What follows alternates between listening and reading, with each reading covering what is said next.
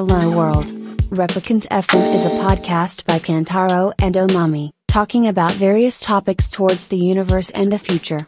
It's time to talk. ラジオの MC とか、はい。こうクリス・ペプラーとかさ、うんうん。みんながこうすごい声がいいっていう人は自分でもこう俺の声いいなっていうの分かってんのかなあ、やっぱ、あ、絶対言われて、そういう人も自分の声はあんま嫌なのかなうーん聞くと。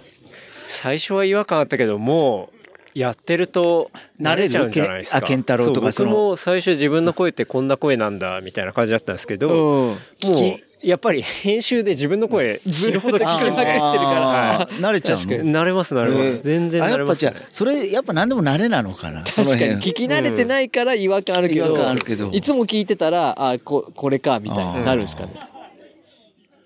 でもやっぱりあれだよね。おかしいよね。自分の声。自分の声はおかしいっすね。だから京一があのさあれやるじゃん。Vlog はい。あれさ、すげえ違和感ないのかなって。ああれ、あれしかも Vlog はうん。自分の声聞くだけじゃなくて自分で撮ってるからそう撮ってるかそこでもうすでに違和感ですよね。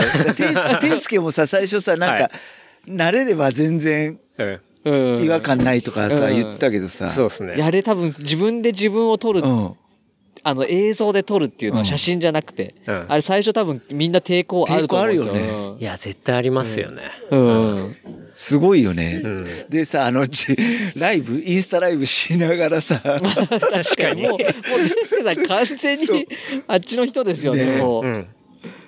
しかもなんか、理由とか言わないじゃないですか。急にインスタライブとかやりますよね。ツイッターでやろうかなとか。あれどういうコンセプトで始めたのかとかが、そういう導入部分が一切ないじゃないですか。なんか、急に始めるんですよ。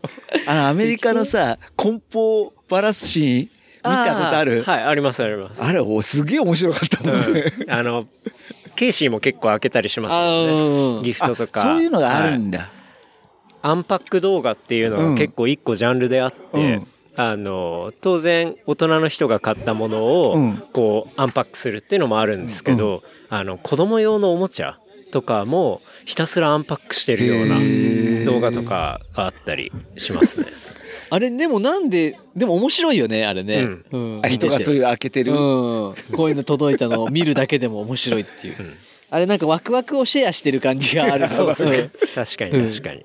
じゃあ、いきますかね。はいえー今回はですね、えー OMM ライトという、まあ、大会、レースの大会。まあ、あの、京一さんのポッドキャストの時、えーエピソードがありまして、全裸でポッドキャストという エピソードがあるんですけど、まあ、その時に、えー、京一さんから紹介してもらった OMM ライト。まあ、簡単に言うと、ロゲーニングの、まあ、レースですね。をしに、えーここ、長野県白馬の、これ何村でしたっけ？小谷村。小谷村うん。に来ています。で、えっ、と、今日はですね、育夫さんとですね、まあ、京一さんとお話しできればと思っております。よろしくお願いしますよろしくお願いします。よろしくお願いします。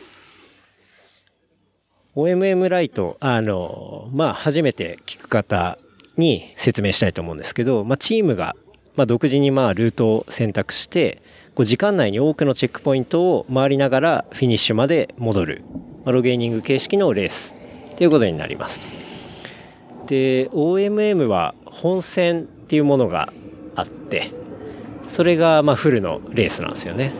そうですね。で、ライトは、まあ、もうちょっとこう入入門？入門うん編みたいな。っていうところのレースで、まあ、教一さんからちょっと教えてもらって、まあ、僕もやろうというところで あのお二人はもうかなり長いこと OMM はやってるんですよね。結構参戦している。3年前ぐらいからっておっしゃってましたっすよね。うん。うんもう本線とライト含めると今日で6回目？6回目？今回で。うんうんうん。ですよね。うん。っていうところでちょっとそんな、日本で導入された初戦以外は全部参加してるから、そう。そう。うん。うん、うんうんうん。もうじゃあかなりかなりベテランから。はい、ベテランです。ベテランです。だし僕は全然ちょっとトレーニングはしてないんですがお二人はめちゃめちゃトレーニングしている、そのチームに入るっていう、なかなかの緊張感で上位にさせてもらったんですが、今日はね、あの、 day one、day one えー終わって、えー今夜の8時ですという感じですね。あの、京一さんのカレーも食べ、美味しかったですね。美味しかったですね。で、まあ、レース後、温泉入って、まあ、昼寝もして、ガン寝してましたね。ガン寝しましたね。みんなで。はい。っていうような感じですね。まあ、初の野外収録なんで、まあ、ちょっと、周りガヤガヤしたりは してますが、まあ、そこは編集でなんとかなるかな、ならないかなっていう感じですが、お届けしたいと思いますね。はい。で、ちょっと、伊藤さん初めてなんで、あの、ご紹介させていただきたいんはい。ですけど、よろしくお願いします。伊藤さんは基本、サーフィン、サーファー、サーファー かな？そうですね。うんサーファえーでもあるし、あとはトレイルランニングそうですね。トレランもですね。うんかなり昔からそうやられていですねて。。でも始めたのはやっぱり京一くんと、うん。京一と一緒にスタートでね、やっぱりうね。ん。でももう俺よりも完全にもう行っちゃってるから、行くところまで。100マイルも走ってますもんね、だって。そう、一応その、うん距離？はい。距離で言うと、その、100マイラーっていう、100マイラー。160キロ。はい。これが一応目標で、はい。何年かやってたっていう。はあはあえ、160キロを1回に走るってことそう、ですか？そうですね。はあえ、そういう競技があるっていうことですか？そうですね。ロンロングとして、ほうほトレランのレース自体は、まあ、その短い20キロだとか、う。うん、うん。で、長くなると、ミドルで70キロとか、で、ウルトラなると100キロ。はい、はい。で、その先が100マイル。ああ、なるほど。そうすると100マイラーっていう100マイラー。呼ばれる。ああ、なるほどですね。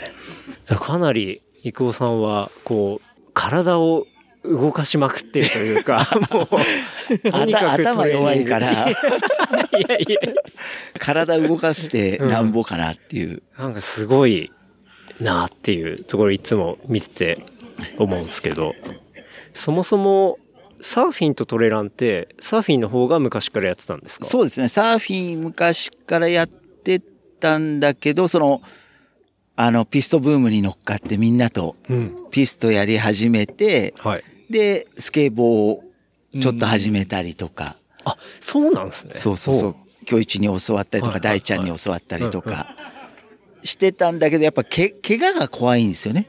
ああ、うんまあ確かにそうですよね。で、あとはその、きまあ走るきっかけってダイエットですよね。うん。最初は。いや、秋山さんってもともとちょっと太ってたりしたんですか？体重多かったっていうか。うん、そうでもないんだけど、ちょっとぽ、自分の中でぽっちゃり、あうん、うん。した感じがあったんで、ちょっとこれはいかんなと。なるほど。鏡見て、はい。あ俺じゃないなっていう。俺じゃない。でもそうですよね。俺が初めて、初めてじゃないけど、うん会って知ってるピストの初期の頃は、あれですもんね。今と全然違いますもんね。うん。もっとちょっと肉付きが良かったっすもんね。そうへえ。それでなんかいきなり、うん。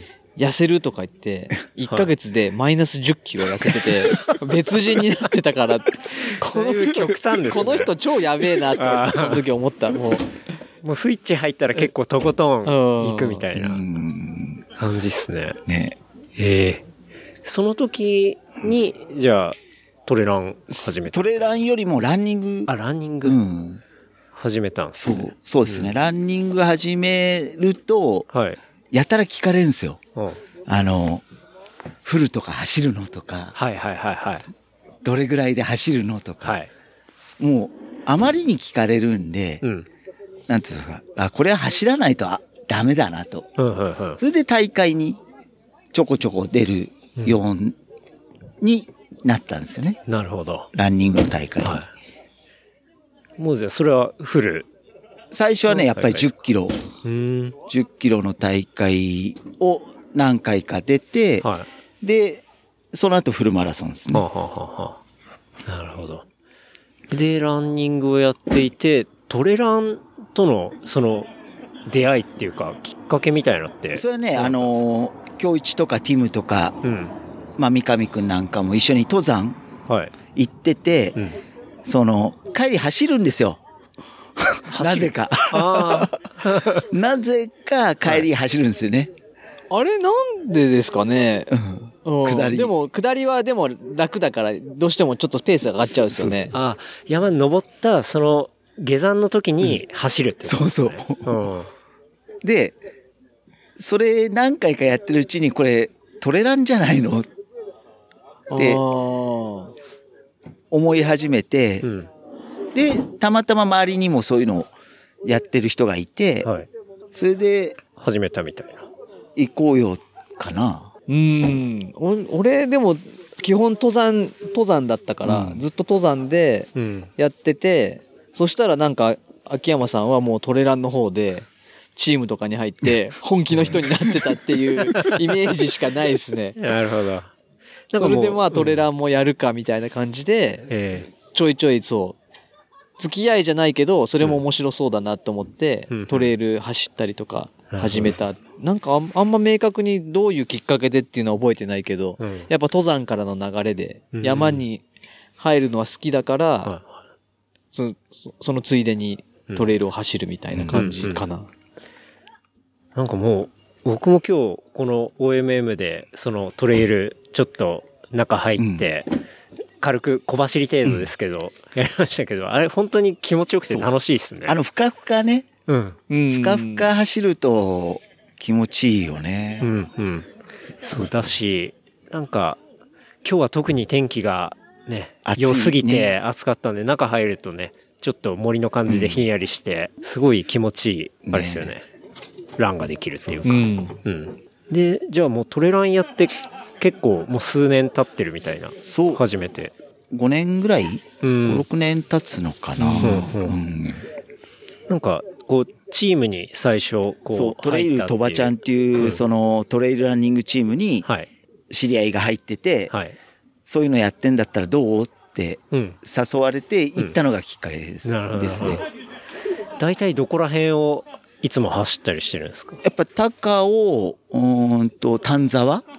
うん。そういうのが多くて、うん。で、またそのチームが面白くて、うん。普段着で来るんですよ、みんな。へえ。トレイルランするのに。普段着で？普段着で行くんですよトレイルランのその格好ってうん結構、まあ短パンがっつり短くて、そう。こう、もう専用の格好をみんなしてるじゃないですか。うんじゃなくて、私服で来る。私服で来るんですよ。私服で着替えて、駅で着替えるんですよ。へえ。それでコインロッカーに預けて、うん。で、急にスイッチが入るみたいほうな。ほうほうほう。へで、トレイル行って、え。うん。で、戻ってきてお風呂入って、うん着替えて飲みに行くんですよ。あそのチームは。やたら。はやたらその飲み会セットのトレイルランニングがやたら面白くて。へえ。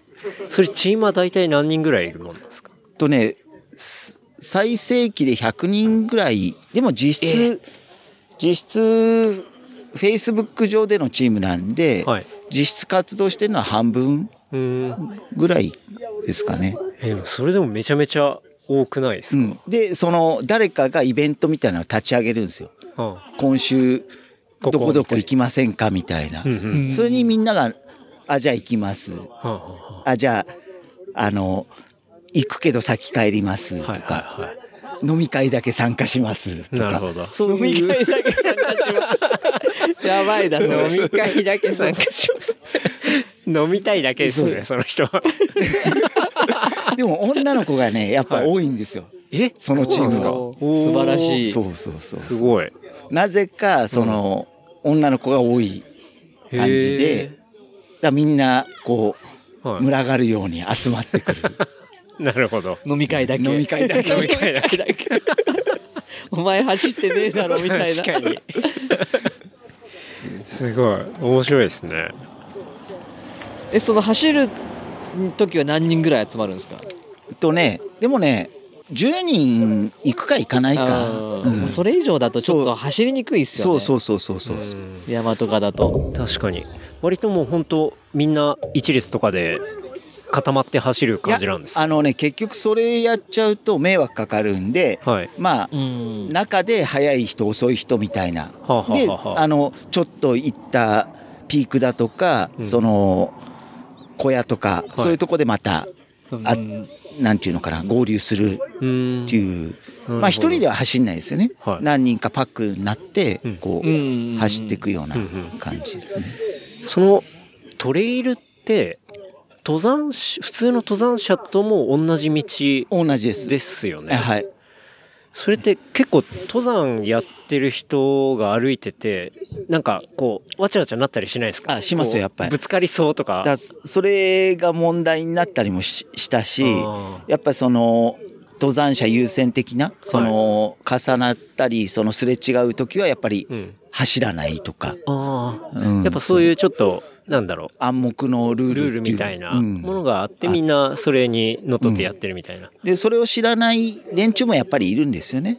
ああ、あの、始めたばっかりだとか、そうそうそうそうそういう人たちが。んそうなると、その、マナーが悪いとか。はいはい。で、やっぱハイカーの人からすると特急さん来たよとか、うん。そういう特急さ。うんん。言われ方。ほうんう。。なるほど。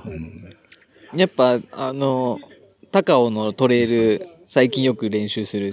というか、まあ、大会の前練習するんですけど、はそこだとやっぱうんり、いますね。全然スローダウンしなくて、すれ違いでも。い。うん。もうずっと自分のペースで走ってる人とか、ハイカーもスルーして、はあ、はちょっと迷惑だなって思いながら。あ、なるほど。うん全体のイメージがあるっすからね、トレイルランナーの、その。そうですよね、うんもうそういう人がいると、もう全体的にイメージがめちゃくちゃ悪くなそう全る。体のもう100人の中1人そういう人がいれば、もうんうみんながそうっていう風に、その遭遇したハイカーは思っちゃうわけだから。そうですよね、うん。で、そのハイカーがなんか結構アクティブに活動する人で、こうトレイルランナーをもうそのとこから排除しようみたいな話になったら、それ鎌倉なんですよ。まさに。ああ、あるんですか？そうそうそう。鎌倉のハイカーたちが、はあ。その、トレランをやってる人を、その、はい。ちょっと排除したくなったらしくて、ほう。そういう活動をしだしたりとか。ええでまあ実際排除には至ってないんですか、まあ結局、その、た鎌倉トレイル協会じゃないけど、そういうグループもできて、はあお互いこう話し合いで、その、休日の何時から何時までは、もう、うん庭園ってその一番メインなコースは、はい。走らないとか、ほうん。う。なるほど。朝と夕方とか、そういう時間に走るなら走ってくださいみたいな。やっぱ結構そこら辺の微妙な感じっていうか、えいろいろまあ、出てきますよね確かに。まあ譲り合わなきゃいけないしみたいなところあるし。まあでも、そうっすよね。いきなり行ったらわかんないっすもんね。そういう暗黙のルールがあるみたいなのって。案外。だから、なん、初心者同士で始めちゃうのが一番やばいですよね。うんそうかもしれない。確かにそうそうそう経験者がいて、うん初心者がいるんだったら何でもそうじゃないですか。例えば。サーフィンでも。その、初心者がいて、うん。その、ベベテランだとか、その、ルールを知ってる人が一緒にやるんだったら、うんその、ね、教えてあげら教れる。えてあげられますし、そのマナーだったり、こう、身のこなし的な、うんそうそうそうところも全部ちゃんとね、あるけど、初心者同士で始めると、うん。何もわかんないです。ね。何もわかんないとこから始めるから流されちゃったり、海だったはい。で、山だったらもう止まらず走っちゃったりとか。その、リコーさんが入ってるトレーラーのその、えっと、トバちゃん、はいはい。トレイル飛ばしトレイルトバちゃんは、結構新しい人も、そのグループってのは結構ウェルカムだったりするんですか？いや、これがね、またね、はいかなりクローズドなチームでね。そうなんですね。あ、そうなんですか？結構、あとそうなんですね。全然知らなかったです。うん結構その、なんだろうな、そういう問題も一時起きた。チーム内で。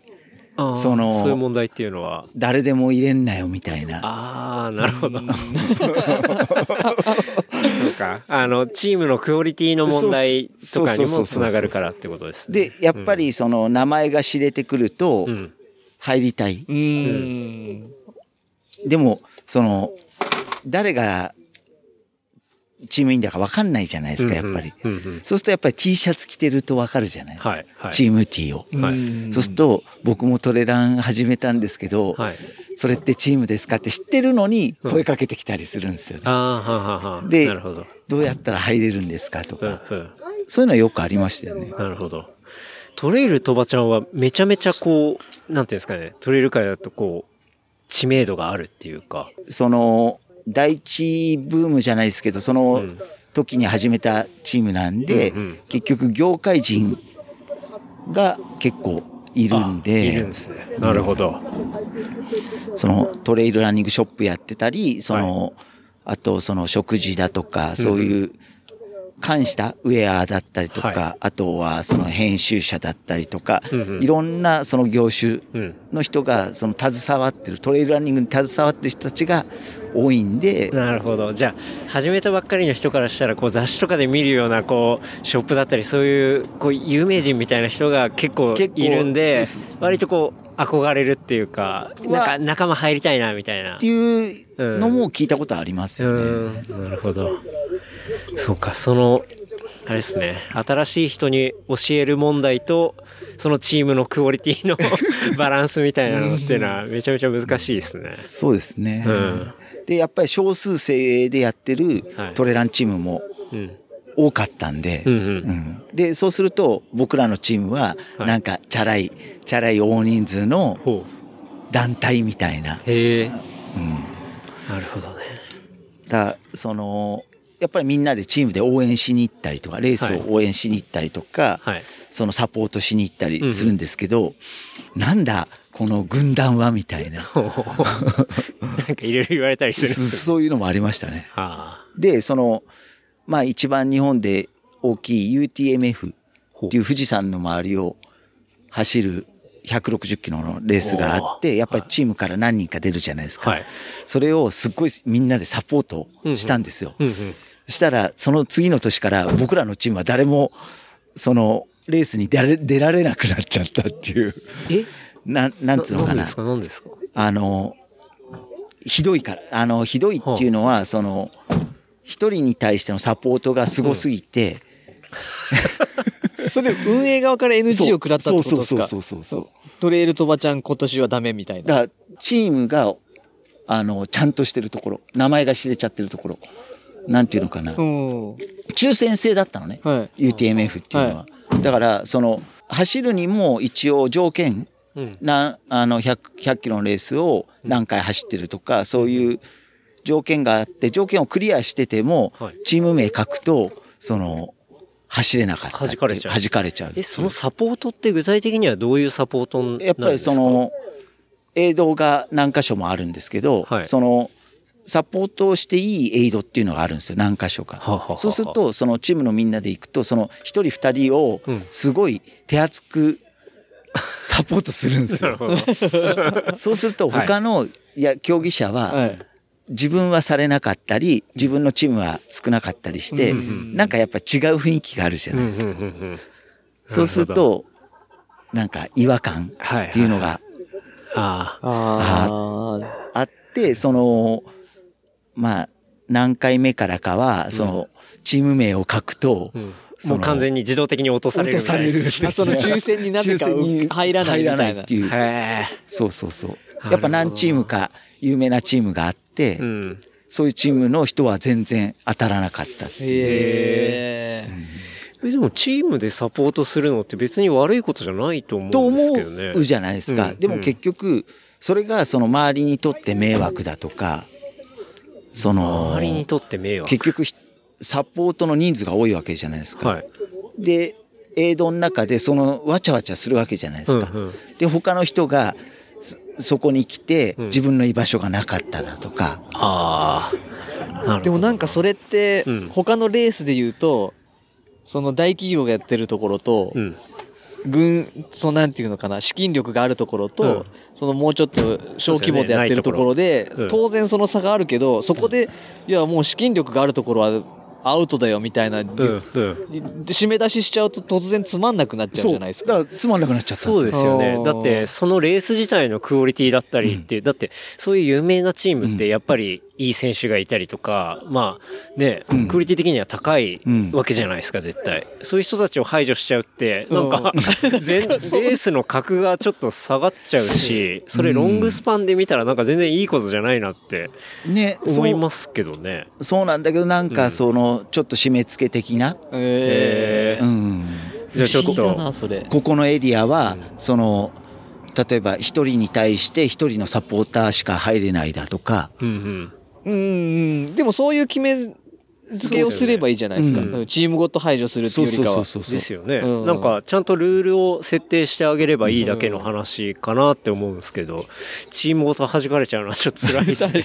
まあ、それが本当なのか嘘なのか、ああ、まあ、うんそそうですよね。その決めてる側は、抽選を選んでる側は。はい分かんないんですけどね。わかんないけど、たまたま抽選が外れてるだけかそうもしれないそうそうそう。ってことですね。でもやっぱりチームが多い、人数が多いから、はいやっぱり、その、数は多いわけじゃないですか。応募してる数は。そうですよね、うんそれなのにみんなを弾かれるっていうのはちょっとおかしいってなっちゃうかもしれないですよね。うんうん。確かに。まあ、なるほど。いろんな、いろいろありますね。あります。ね。やってると。なんか秋山さん走ってて好きな場所とかってあるんですか？あ、どこが好きとか？そうです、そうです。なんか、ここ走ってて一番好きだなとか、ああ。そういう感じではなかったりするんですか？もう、どっちかっていうと本当に距離とか、もうスピード。あ、そういうのはね、全然、全然っていうか、うん。なんだろうな。まあ気持ちよければいいんですけど、はい。ふかふかのシングルトレイルがこう続いたりとかうん、うん。なかなか一人じゃ行かないじゃないですか。はい。だからまあ大会に出てうん。走ったりとか、あとは気の仲、いい仲間とうん、うん。そう、どっか行って走るとか。確かに。本当面白い。うん。だ面白いですよね。ってかもう僕は初めてですけど。はい。いやなんか本当に今日一日経ってもめちゃくちゃ面白いなと思いましたね。だ僕、そのサーフィンやってる、はい。そのトレランの中でもサーフィンがやりたい子とかサーフィンをやってた人ってやっぱいるんですよ。うんうんそれを集めてサーフランつって、ほサーフィン行った先で、う。はそのトレイル探して走るとあ。か、ああ。そういうの。やりましたね。やってますね、今でも。めちゃめちゃ疲れますけどね。確かに。サーフィンやってからやった、後走ってとか。それもう相当トライアスロン的な 感じですよね。すごい。その仲間って話出ましたけど、その京一さんと秋山さんって、その OMM の初回以外はもう出たりとか、結構、なんていうんですかね、いろんな大会にこう、バディとしてこう、一緒に出たりしてるじゃないですか。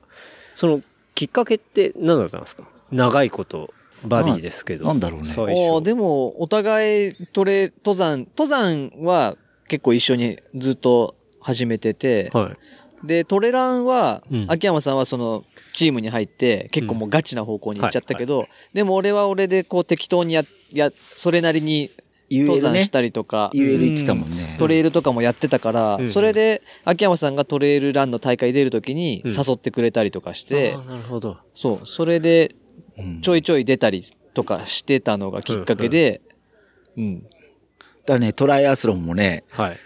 一人で出るのが寂しいから、うん今日一出ない？自転車買って出ない？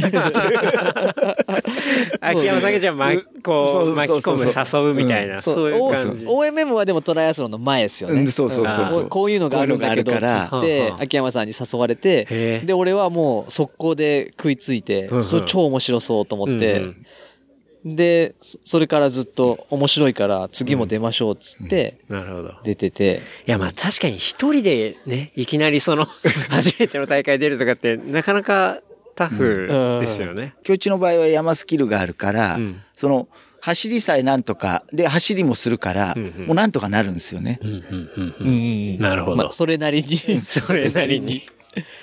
そっか、トライアスロンもやられてるんですもんね。それはね、年一ね。年一で。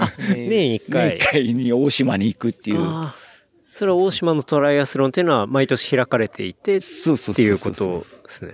ああトライアスロンとか、すごいですよね。もうなんか絶対無理な領域の競技だなって思っでも、てますけど。大して、ね、うんで、あの、今日一は潜り、はいあの、素潜り、すそうですよね。うん京一さんは素潜り。やる。はい。で、僕はサーフィンやるじゃないですか。だから海にも、そう、一緒にね、あ、確かに海も一緒に行ったり、してるから、海慣れし、お互いしてるっていうのを知ってたのもあるかもしれないですね。なるほど。じゃあ、まあ、自転車は当然、まあ、乗ってたことあるし。うんそうそうそうそうそうそうで、まあ、走りもできるし、まあ、海も両方近いし、あれ？あともう一個なんかありましたっけ？いや、三つ。あ、三つか。うんそうですよね。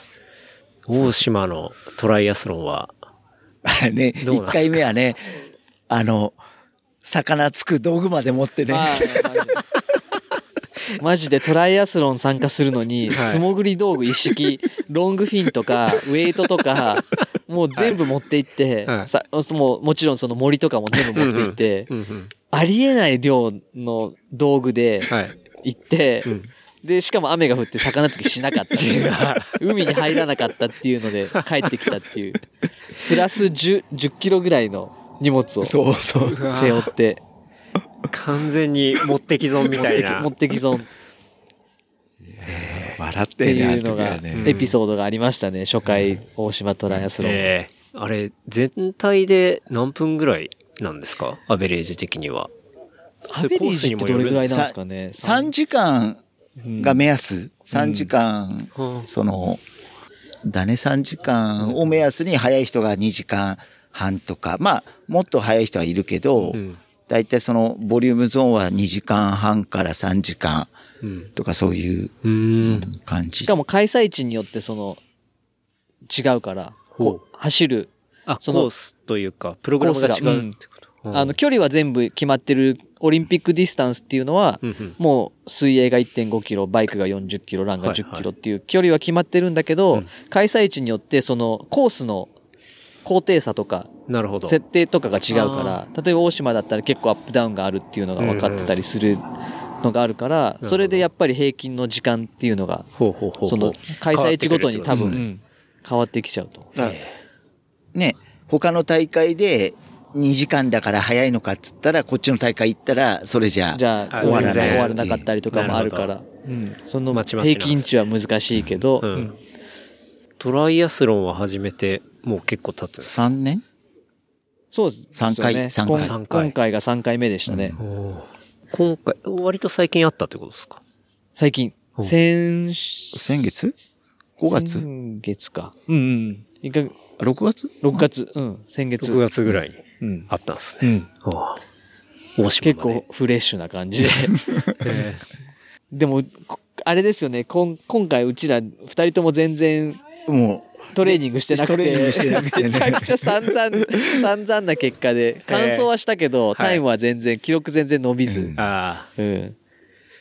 トレーニング、トライアスロンのトレーニングっていろいろやんなきゃいけないかうんら大変ですよね。う、二人で、うん。あの、鎌倉の材木座で泳いで、はいその後、鎌倉のトレイル走ってとか、はやってましたね。やってたよねうん初めての時はやりましたよね。そうそう、ちゃんとね、練習したんだよね。すごい。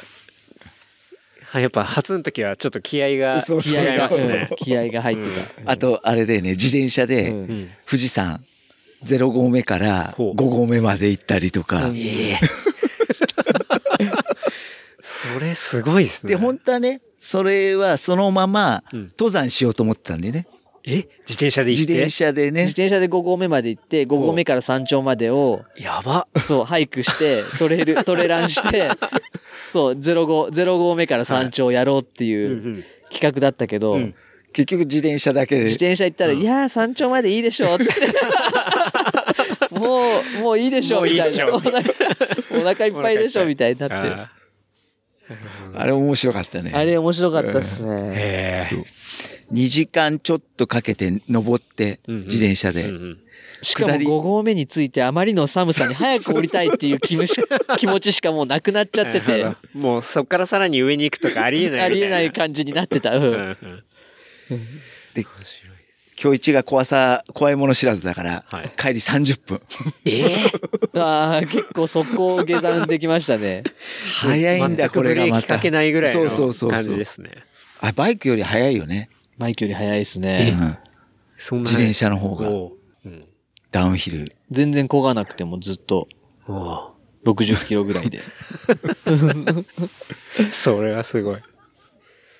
じゃあもう本当にこう、いろんなレースに、いろんなレースだし、いろんな種目に、こう、バディとして行っているそう、だね。っていう感じですよね。なんかその、まあ、今回の OMM じゃないですけど、OMM は、こう、バディと行くと、必ず、なんていうんですかね。あ、まあね、喧嘩別れする喧嘩別れするっていう、ジンクス的な。ジンクスがあるっていううん話がありましたけど、まあそれっていうのは結構、こう、やっている最中で意見が食い違ったりして、こう、別れちゃうみたいな、っそうだね、そのて、ことですよね。力関係がはっきりしてればいいんだけど、その、例えば地図読みがはい。上手だとか、うんうん。その、引っ張るのが得意とかそうそう、そうなんかそういうロールがあれば成り立つけど、そこが曖昧で結構対等というか、うん。あのね、意見が分かれちゃうと、うんその修復が結構難しかったりとか。確かになんか今日やってて思いましたけど、こう、一本間違えたら結構、ワンミスがなんか体力相当奪ったりするじゃないですか。今回、今日はもうほぼノーミスっていうか、ほぼノーミスでしたね。いう感じで、かなり綺麗にいったんじゃないかなって、なんかすごい思いましたけど、確かにあそこ間違ってあっち行ってたら、とんでもないことになってたなとか、うん。なんかやっぱそういうところで、こう、誰のどっちのせいだとか、ね。誰のせいだみたいな 話になると、結構喧嘩別れの原因になるってことですよね。うん。だし、うん。まあ、今回行動時間が今日は5時間5時間だね。でしたよね。うんなんで、まあ5時間もさすがに 走ったり歩いたりしてると、もう、まあ喋んない時もあるしね。そうですよねそうそうそう。で、疲労も溜まってくると、ひょっとしたら思うようにいかなかったら、うんだいぶイラついてくるかもしれないし。後半は結構ピリピリしちゃうかもしれない。ますよね、絶対。うんでもなんか、うんなんかそんなないよね、ピリ。うちら二人は、まあ、基本エンジョイですからね。うんガチじゃないから。こうじゃな、この順位じゃなかったら嫌だとか、そこまでもないし、うん、そこは、そうですね。そこまで意識が高めないから。でもその中途半端は嫌だから、うん。ちゃんと、うん。あの、やるっていう。まあ全力ではやってはいるけど、今日、今日ね、3分の1以上、結果は。そうですね。デイ1は、トータルで155組いましたが、僕ら、だいたいその3分の1には入っていて、で、男子だと今のところう28っん。ていううん結果、素晴らしい素晴らしい結果。ね僕はそれがいいのかどうなのかええ全くわからなくて。かなりいいよね、これね。いやー、相当いいんじゃないですか。だって、めちゃくちゃ帰ってくるの早かったし、正直あの、普通の人より1時間1時以上。間ぐらい早かったっすね。うんだから、5時間行動時間があるのに、うちら3時間半しか移動してないから、相当 手抜いて回ったにもかかわらず、うん結構上の方にいたから。ポイントはかなり取りましたもんねううまいこと、あの、美味しいところ持っていったなって感じは。ねそうですねショートカットをね、2回成功したしね。今日はね確か。に。うん。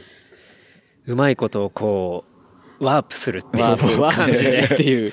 本当にいいショートカット見つけると、ね、ワープ感があるというか、ワープ感出ますね。こう自分の全、自分らの全然前にいた人とか、あーなんかだいぶ前いるな、みたいな人に急に近づいたりするタイミングが あるじゃないですか、いいの見つけると。近づくかもしくはそいつらよりも前に行ってて、その人たちが、えうんってなるってそういそうう。そうそう。なんかそういう感じもめちゃめちゃ面白いですよね。うん。だからなんか結構地図読み能力と、あとは現場の判断っていうか確かに。かこのうん道ちょっといけるなってなんかそういう判断の強さみたいなところも相当重要だなってうん思いましたね。あとね、お互いやっぱ間違えるんだよね。その、うんこう、自分はここのつもりなんだけど、うん。その、実はここじゃないっていうのをはっきり言えないと、うん。うんあ俺は例えば2本目だと思ってても、うん本当はまだ1本目だったとかあ。、うんうん。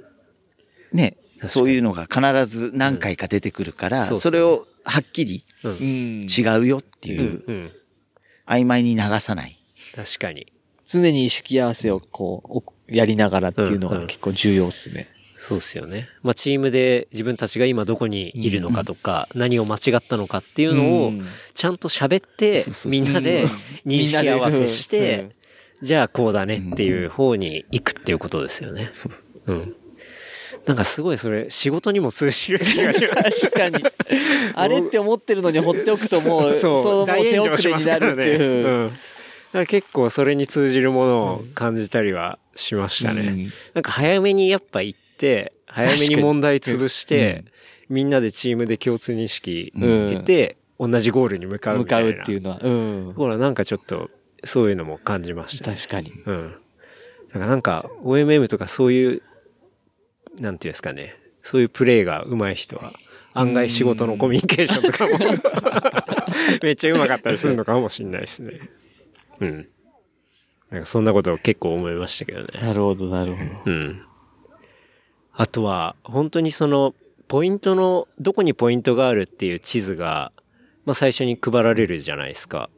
で、そっからそのポイントが何点持ってるんだっていうのが、本当に直前なんですね、あれ。そうそうそう。わかるあれが結構びっくりしましたね。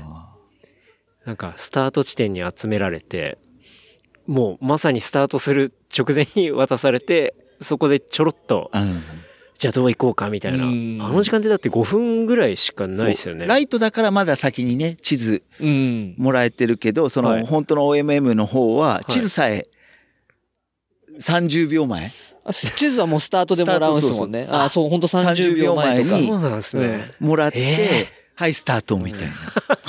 それ大体みんな一旦立ち止まっちゃったりしない最初走るんだよね。あとりあえずみんな走るとりあえず、そこのスタートから離れるっていうので、ちょっと見えなくなったところで作戦会議みたいななのはある。うん。ええそうなんだ。なんかその短時間で、じゃあ OM ライトで、ちょっと前に渡されるのはまだやっぱライトなんですね。あそのいいです戦略しやすいよね。うん。しかも地図も相当前から読めるから、うんうん。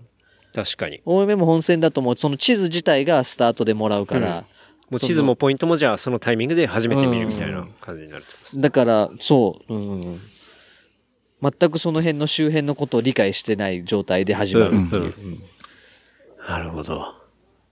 そう、だからあの戦略立ててるのも結構面白かったっすあね。ーやっぱりポイントに荷重があるじゃないですか。うんこう、一番低いポイントは10ポイントで、マックスが今回50。40あ、40。40かな？40かな40だった気がする。うん。とかなんで、やっぱり荷重が多いものをね、とね、重要視して方が。その間にこう、銃も取りつつみたいな。うんなんかそういうで、あんまり遠い銃はいらないと。そうですよね。ねとか、何を切り捨てるのかとか、うんなんかそこら辺のリスクの取り方とか、もう結構頭使いますし、すごい面白いですよね。ねで、そのコミュニケーションをちゃんとバディと一緒にして、意見合わせし意て。見合わせしていかないとってことですよね。お互い、俺が俺がでやると、もう衝突しかないですもんね。確かに。本当確かにそうだよね。この回り方が正解っていうのが別にあるわけじゃないから。そうですよね。うんうん。当然回ってると、割と偶然的なもんも出てくあると思いますしね。楽しいですね。楽しいよね、これはね。なんか結構、その、最初話、OMM ライトの話を聞いたときは、こう装備とか、まあエピソードでもちょっと話したんですけど、こう、まあワークマンで揃えようかなみたいななんて思ってたんですけど、こうやっぱ調べていくと、やっぱいいやつ欲しくなっちゃって。そう。け結局ワークマン頼りじゃなくなっちゃった。なかったですね。もうがっつり結構、OMM のやつとか、ノースとか、まあいろいろ揃えましたね。うん。俺はワークマンで何買ってくんのかなって結構楽しみだったんだけどな。確かにわ、どれだけワークマンでこう、揃えてくるのかっていうのはうん、楽しみにしてた部分はあったかも。いや、もう完全に、いや、僕本当にトレーニングをしてなかったんで、こう、もう、一番自分が頑張れるところって、こう、そういうもの？やばいしかなかったかかなっていうところで、まあ、そこはちょっと頑張りましたね。でも全然平気だったね。トレーニングしてなくても。全然。いやでもねうん、全然ついてこれてたから。いや、ついてこれそれはてたっていうか。、あれじゃないですか。二人ともがそんなに今回ちょっと抑えたりとかあんま走んなかったりしたからだと思いますけどね。あ、でもライトってこんな感じですよね、うちら。そうそうそうあ本当にですかううんんへえ。で多分今までのライトの中で一番成績がいい。それ聞いて本当に安心しましたからね。うん。いや、足引っ張ったらマジやばいいなと思って。やいやいやいやいや。うん。うん。うちらライトはいつもライトな感じでやってるから。うんうん去年も相当早く帰ってきましたよね。そうね。んうん。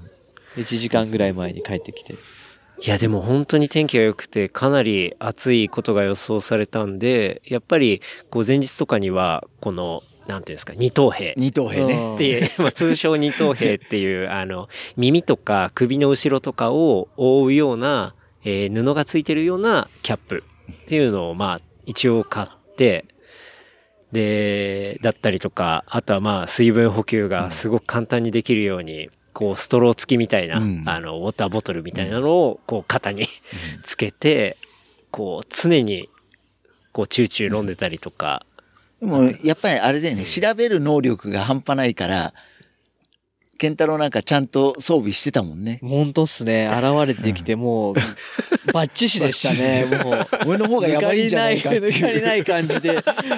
中野で、中野でウィダインゼリー買ってる場合じゃない。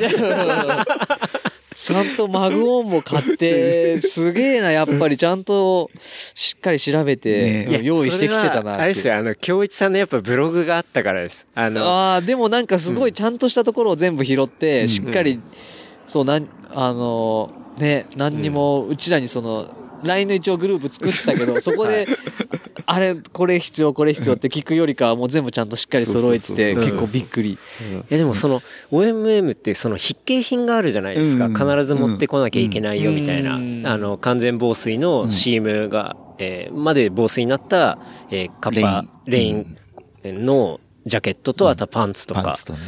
があって、え、みんなそれ着て走んのかなって、なんかその筆記の意味がよくわかんなくて、うん最初結構アホな質問を してましたけど、そう。ああ、確かにね、あったね。うんそう。でも、それがなんか、いや別に走るときは筆記品は持ってればいいだけで、あの、走るときは、まあ、好きな感じでっていうんで、あ、そうなんだっていうのが分かったんで、割と揃えやすかったですね。うん。そう。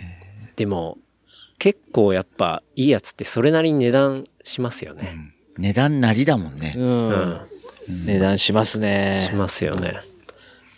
なんか、僕、その、防水のシームのジャケット上下、ノースのその、えっ、と、ストライクなんとかで揃えたんですけど、高かったんで、まあ上普通に買ったんですけど、下はちょっとメルカリで探したんですよ。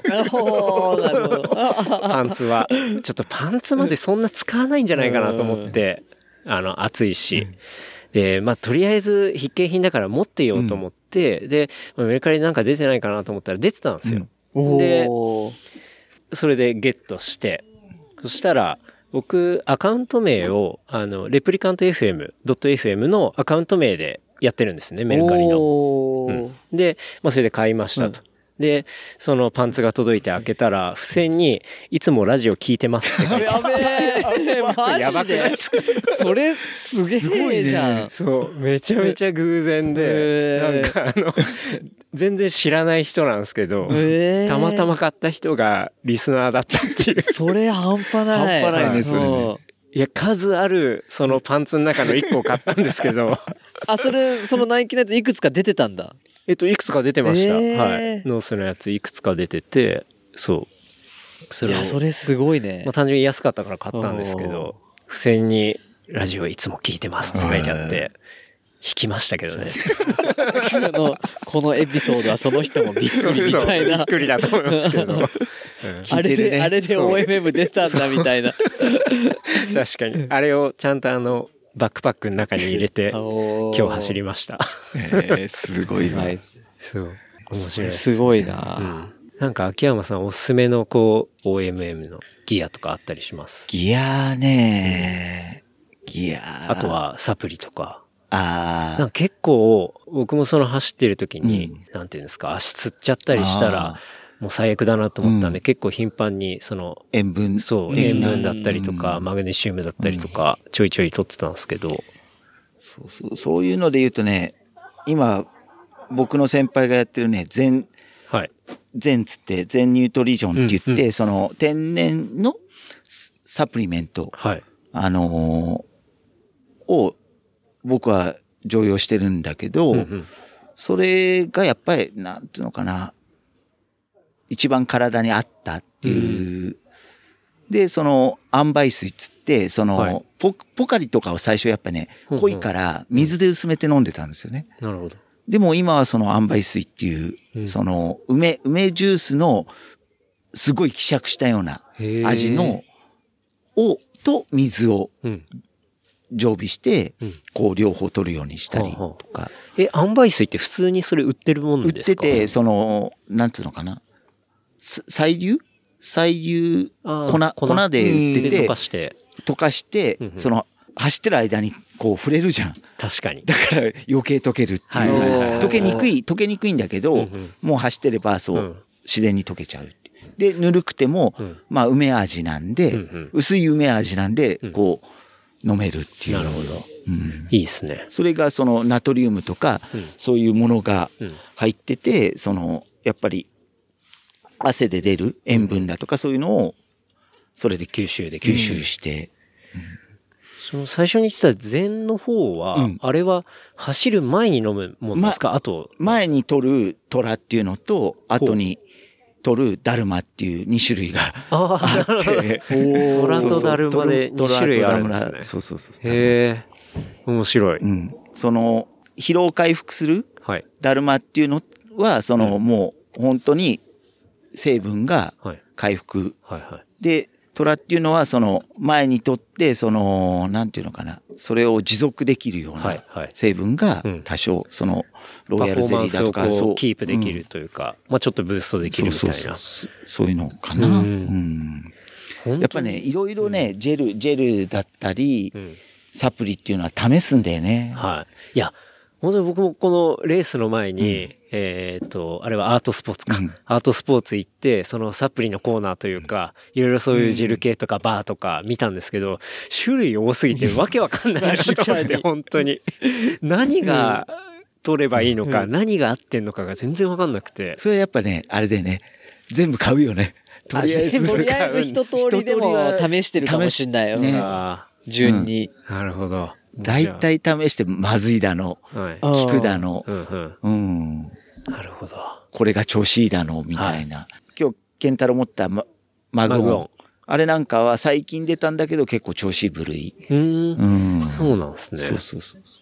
あれかなりこってりうん。してますよね。だから結局、水分を取んないと、うん口の中でずっと残ってるうんうんうん感じ。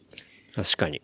レースなんかだと、そのエイエイドステーションってあるじゃないですか。はいそれの前にこう、取るんですよ。うんうん。それでゴミも捨てられるから、うんまあ、捨てられないエイドもあるんだけど、うんうんその、エイドの前にこう、取っといて、エイドで水と流して。流してとか、なるほど。そういう取り方とはあか。はあはああれもね、味がいろいろあって、一体どの味が美味しいんだとかも全然試食もないじゃないですか。確かに。だから買うしかないですよね。そうそうそううん。買うしかない。で、いっぱい買うじゃないですか。はい余るんですよ。いや、もう僕すでに余ってますからね、今日。でね、うん。半年ぐらいずーっと家にあったりするんですよね。あああいうのって賞味期限ないんですかね？あるあるある。あ、あるんですね。そっか。でもまあ、合ってないようなもんですよね。そうそうあれは。だ毎回山持ってくんだけど、毎回使わないとか。なるほどね。で、忘れた頃に見るとはい、期限が切れて切るとか。れてるって。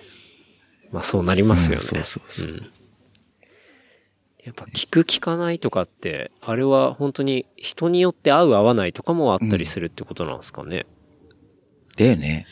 もう、効く効かないっていうよりか、まあでも、ジェルあたりになると、もうなんか味の好みの問題になってきちゃうような気がするっすね。うあーなるん。ほど。あとはそのカロリー計算、そのうん消費するカロリーを無理やりあれで取るっていうう。んはいはいはい。うんそうですよね。長い距うん離走ったりするときとかはは、、その距離とかで考えそう、る。何カロリー消費、うん。自分が、なんか計算式があって、自分は1時間に何カロリー消費するから、うんこのジェルを一つ取って、うんいや40分に1回取って、その消費カロリーをうん補給するっていう。結局、トレイルランとかしてる人とかはう、ん。荷物をなるべく軽くしたいわけじゃない。そうですよね。UL はい。で行きたいから、うんウルトラライトでしたいから、もう重視するのは、うんその、ジェルなり、ほレーションなり、補給食なりがう、ん。グラムあたり何カロリーかっていうので、なるほど。その比率が高ければ高いほど、そうそうそうそうそう1グラムあたりのカロリーが高ければ高いほど、もう価値があるっていうか、なるほど。そこに重点を置いてるっていうのはある。うんもう全部グラムで割っちゃうんです。そうそうそうそう、全部グラムで割っちゃう。このグラムはどれだけ価値があるのかっていうのにしかはいはいはいもう最終的には、そういうことか。うん。1グラムの価値をうん。見ているってことですね見ているっていう。で昔こんだけジェルがなかったこと、頃ははい、練り梅だったり、うん。練り梅だったり、羊羹だったり、ほう。そういうもの補給食みんなそれぞれ考えてな、るほど。100円でこの練り梅でこんだけしょっぱいもの取れて。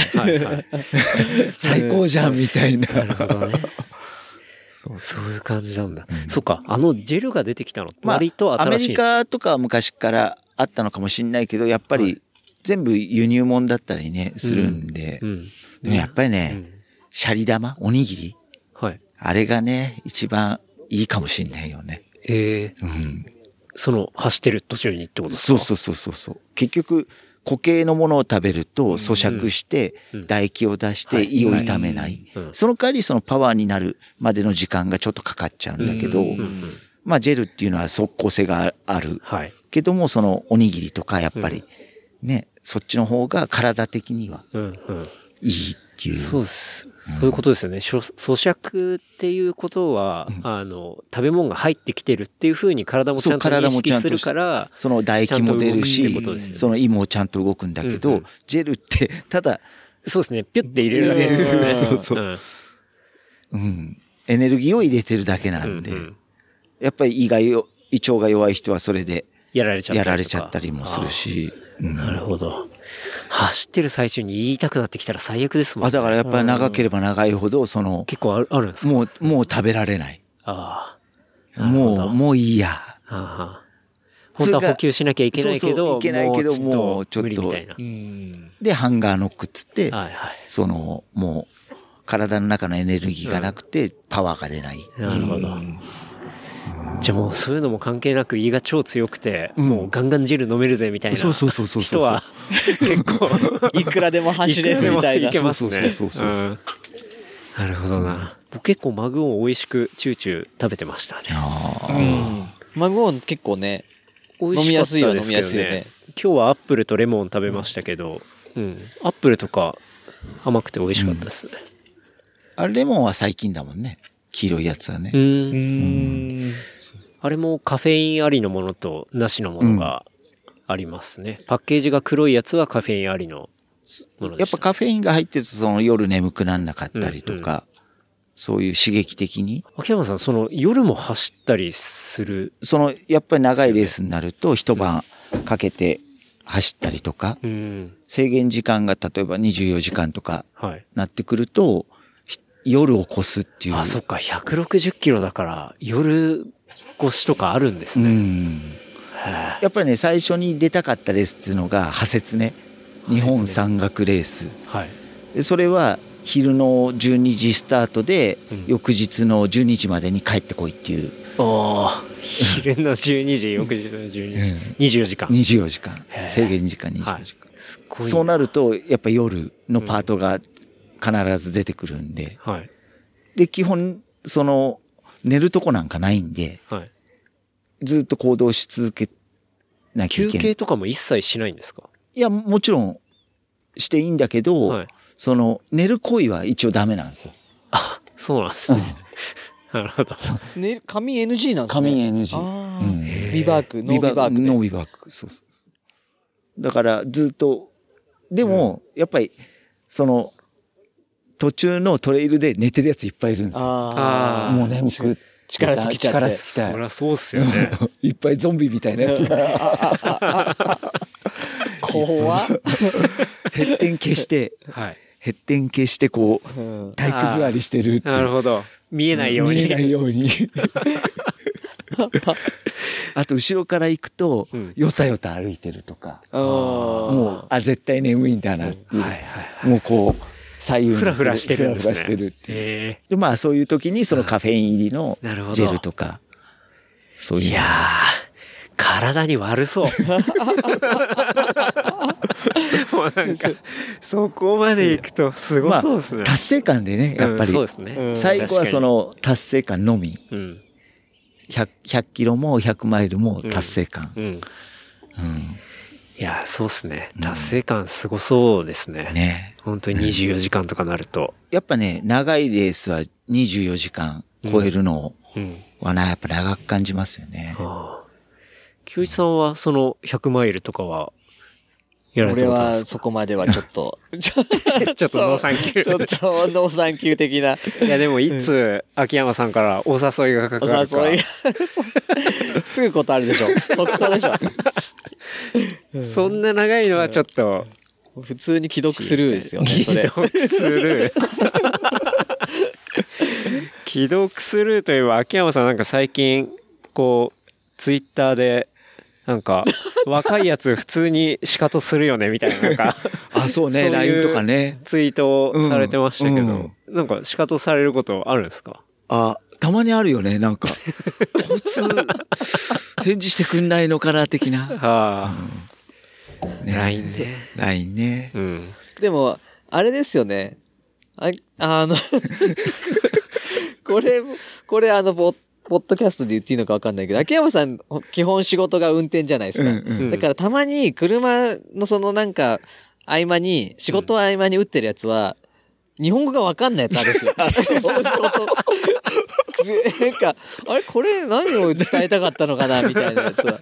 ああうん、意図がよくわからないみたいな。わかんない。ね。なるほどね。大体は読み取れるけど、はい。ってことですかみたいなことを俺は返すけど、うんうんうん。それで戸惑ってるあれもいるんじゃないですか。確かに。これはどういう意味なんだろう？どう回答すればいいんだろうみたいな。あ、そっか、基本、自分が送ってる内容が相手が通じてない。うん。あそうだ あと返事に困ってう。る。うんん返事に困ってる場合もあるかもしれない。返事に困って俺がスタンプで既読するかよとか送っちゃうと。そうですね。そうすると、さらに困っちゃうじゃないですか。もう頭抱えてると思いますもん、相手。うわーっつって。ああ、そっか。ねまあなんか分かりやすい感じに出すっていうのは結構まあうん大事かもしれないですね。ねなんか聞くときとかあと、そうですね、これは質問なのかどうなのかとか、時々分かんない、なんだろう、メッセージが、あの、来る人とかいますよね。うん。なんか、これは聞いてるのか、独り言なのか。独り言送ってくる人やばいで。共感を得たいのあかー、どっちなんだろうな、みたいな。でも俺のツイッターね、今日一ね、拾ってくれるんだよね。いやいやいや。いやいやいや拾って。くれるんだよ。そうですよ。ね。拾ってるっていうか、まあ突っ込みますよね。なんか、その、若いやつ普通に仕方をするよね、みたいなツイッターとか、教師さんレスしてたの、完全に、あれ？嫌われてるんじゃないですか？とか言って。ツッコミがダイレクト。面白いケですンタロウ見てんだね、ちゃんとね。いや、見てます、見てます。見てますよ。本当に。秋山さん結構、時々ツイッターされますもんね。好きだからね。うん。面白くて、面白いですよね、うんさんのツイッター。見てるんですけど。ねあとはなんか、口が悪い人ほど、実は正直者っていう、ああ、ね。こう、研究結果みたいなやつをリツイートしてるのを見ました。ああ、よく見てんね。はい。え、それ俺知らなかった。あ知らないの？うんダメだな。すいません、それ。バディだから。うんそれ自分のことね、言いたかっただけなんだけどね。いや、なんか僕もそうかなって思って いや、なんかこの記事って、ワイヤードの載ってる記事で、要は、歯に衣着せない物言いをする人、まあ一般に口が悪いってされるタイプっていうのは、結構感情を率直にこう、まあ表現する性格と、まあ表裏一体。だから、こう嘘をついたり、まあ虚言を吐いたりする確率っていうのが低いみたいな。まあそうう。いう記事だったんですよね。で、読んだ読んだ、一応。そう。口が悪い人人ほど実は正直者っていう感じですよね。で、それを、こう、広げ、あの、ツイートしてたんで、あれ、秋山さん口が悪いとか結構言われるのかなっていうのをなんか、ね思ったりしたんですけど。口と態度は悪いからね。そうっすかうーん、言われるよね、やっぱりね。うん言われるんですね。それなんか仕事の時とかってことですか？い、普通に？普通に口が悪い。あ、ナチュラルに。ナチュラルに。なるほど。うん。で、まあ一応自分的には、はい。あの、悪口も本人に言う。うん、うん、うん、その、ね、うん。本人に言えば伝わるかなと思って嫌われたりよくするんだけどね。でも影で悪口言ってる方が立ち悪いですよね。まあね。うんそうそうそうそう。本人に、もう。そう、本人まあ、直接ストレートに言う方が絶対いいっすよね。うんうん。それは確かにそう思いますね。え今日一もそうでしょ？ストレートでしょ？教師さんもストレートですもんね。ねうん。その、例えば、理にかなってないことに対してちゃんと質問するじゃん。そうですね。それってどうなんですか？っ て確かに確かに。それって意味あります？みたいな。それってどうなんですかって。うんうんうん俺それ昔聞いたとき、あ、こ、この人すごいわと思ったね。ああ。うん。そのピストの頃知り合ってうんうん、うんその、適当なことを言ったことに対して、ちゃんとその、理屈とかさ、求めてんのね。うんうんうんそれすごいなと思っうんて。うん確かに。結構、そうですね。うん二人とも割と、こう、ズバッと、ストレート、ストレートに。失礼なタイプ。なんか失礼なほどなんかいいな、みたいな。うん失礼なこといいな。失礼を求めてる。俺もだって人がなんか失礼なことを、うん。し普通の人が失礼で言わないようなことを言ってくる人好きです。ああ、うん逆に。なんか逆に、ああ、そこまで突っ込んでこれるんだ、みたいな。はいはいはいうんはい。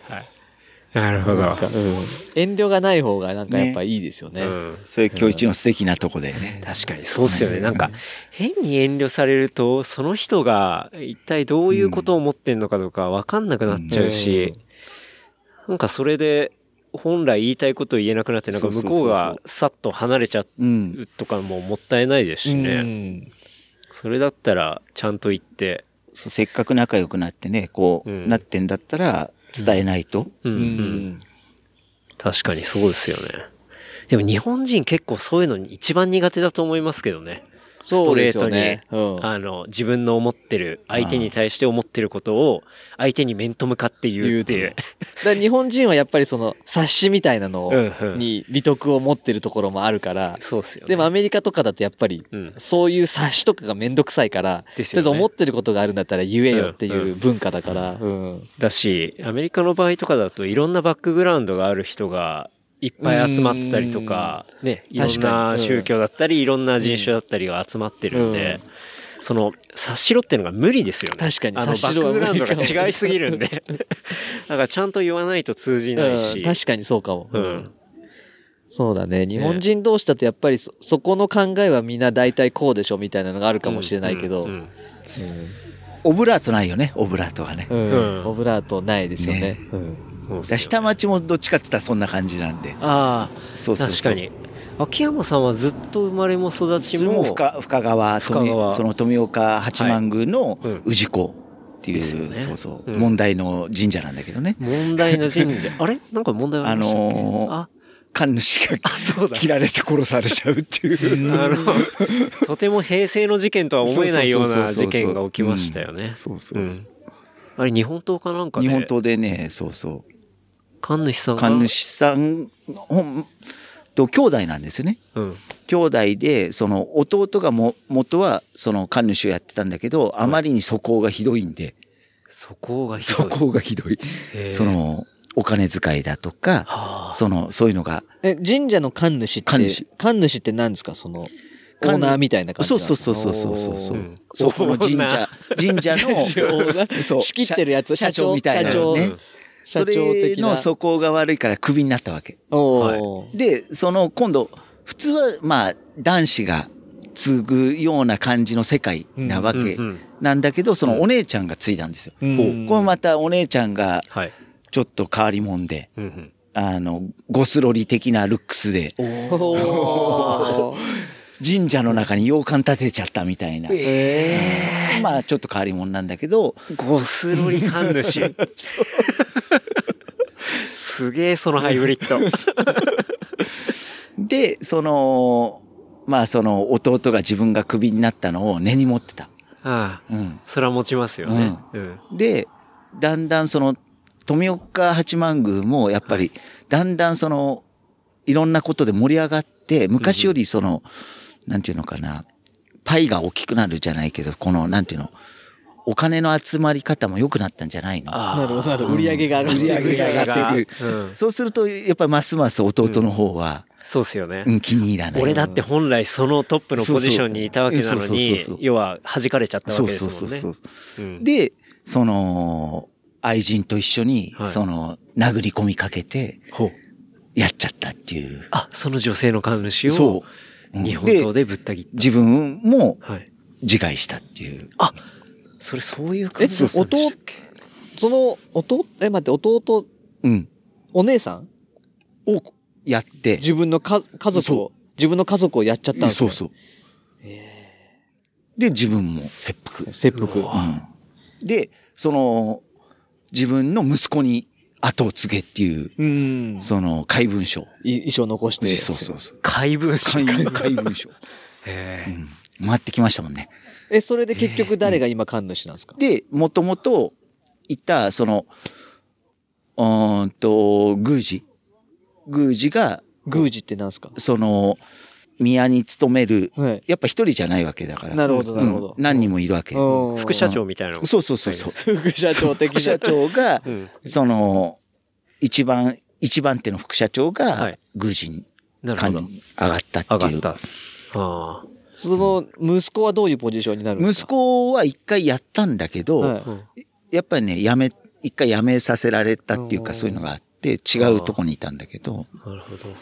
そうそその、なんか神主が辞めさせられるっていうのは、う。うん。その他の宮司たちの判断とかで、すと、あのね、総代っつってね、はいその町の、その、応援してる数形者って、うんうん。その、氏子たちの代表、そうそうそうそう。はいはい株主総会みたいなやつがある。そうそうそうそう、それよ。なるほど、なるほど。うんで、お前もうダメだろと。ダメだっつって。うんうんそんな多数んやってたら、決まるんですそうね。ダメだよってうんうん解任されるわけですねそう、解任さされちゃった。で、面白くねっつって。そうそうでも自害までしたのすごいです。すごいよね。うん。相当な決心。は奥さんは？その、奥弟の奥さんは？元の奥さんはね、前も、前に別れて、その次の奥さんっていうか、内縁の、はい。がいいて、はい。それも殴り込みに一緒についてきていう。についていって、その、おその旦那が自害した後はどうしたんですか？それ生きてるんですか？まだ。うん。あの、どっち、旦那が殺したんじゃない？あマジっすか？そうそうそう。だからすごい。死者が3人出てるわけよ。そうですよね。そうそうそう。心中しちゃったってことですよね。そうそうそうそうそうすげえ。え、それ、境内で、刑内。や、あ約刑内みたいな。薬境内。そうそうそすごい事件ですね。すごい事件があったんですう。ね。でも僕ら、その、氏子総代としては、はいみこしが出ればいいやと。みこしが出りゃ、オールオッケー。オールオッケーみたいな。お祭り好きとしては。そうそうお祭り好きとしては、なるほど。そうそう。みこしが出ればオッケーみたいえな。何が？か怪文書が出たっていうのは、なんか、そういうのが、バーって紙として回ったってことですか？そうそうそうそうポストに入ってきたっていうか。7枚ぐらいの封書。へえすげえ。ええ読みに来たんですか松江までう呪うぞみたいな。ええ怖い。怖い。はあ。